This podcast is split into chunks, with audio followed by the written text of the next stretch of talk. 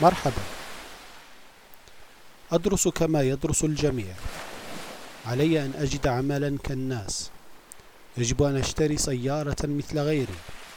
من اللزوم أن أبني بيتا عاليا كما يفعل جيراني. ويجب أن أشجع فرق كرة القدم مثل ما يفعل كل الشباب. إلى آخر. عبارات لطالما تتردد في الصميم كلما حاولت الاقتراب من أحد القراصنة. دائما هناك مقارنة ما بين الفرد القرصان وغيره. لتجده يحاول أن يعيش حياته من زوايا تختلف باختلاف من يضعهم نصب عينيه. إنها المرايا التي حاول توضيح تأثيرها ستيفن. وقد حذر منها بشكل لافت. فالإنسان الذي يقارن نفسه بغيره في اعتقادي كمن يضع الأغلال بيديه حول عنقه ويسير برجليه باتجاه سوق العبيد ليختار سيده الأشرس من بين السادة المتواجدين دون دراية منه وهو راض كل ارضضام لا يسلم الفرد الإنساني من تلك التعليقات الصادرة من محيطه فهي كالذباب المتجمع في مكان ما ولكن ليكون مرتاح البال عليه أن يكون صولو مثلي تماما. يستمع لتلك التعليقات حتى يتمكن من تجاوزها فيما بعد وهي تقنية بارعة تجعل الفرد يتخطى حواجز نفسية كثيرة. الفرد الخاضع لهذه الترهات الاجتماعية والذي يتبنى تلك التأثيرات المختلفة لنتائج الخرائط الاجتماعية يجد نفسه أمام ثلاث ضغوطات كما صنفها ستيفن وهي الخريطة الوراثية الخريطة النفسية والخريطة البيئية. النتيجة الحتمية لكل هذه الخرائط هي السقوط في عبودية المنظور الفكري الاجتماعي أو كما سماه ستيفن بمرآة المجتمع.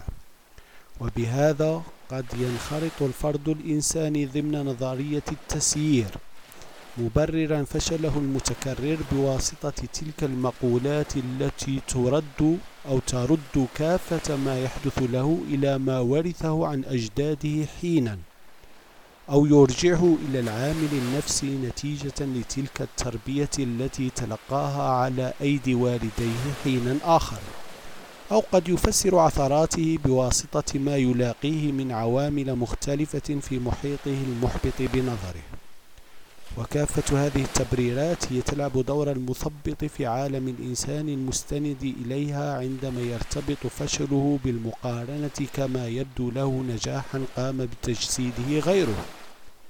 وهي بالأساس أزمات نفسية متتالية صعبة التفكيك فضلا عن صعوبة الاعتراف بوجودها أصلا. وهي بالذات صيغة مصاحبة لثنائية تأثير استجابة.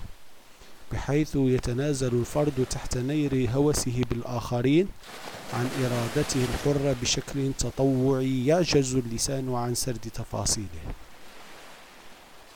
إن تلك التعليقات المحبطة الصادرة عن محيطي هي في الأساس ليست وصفا لي بل هي ميزات تخص مطلقيها محاولين إسقاطها علي تجنبا لأي انتباه مني إليهم.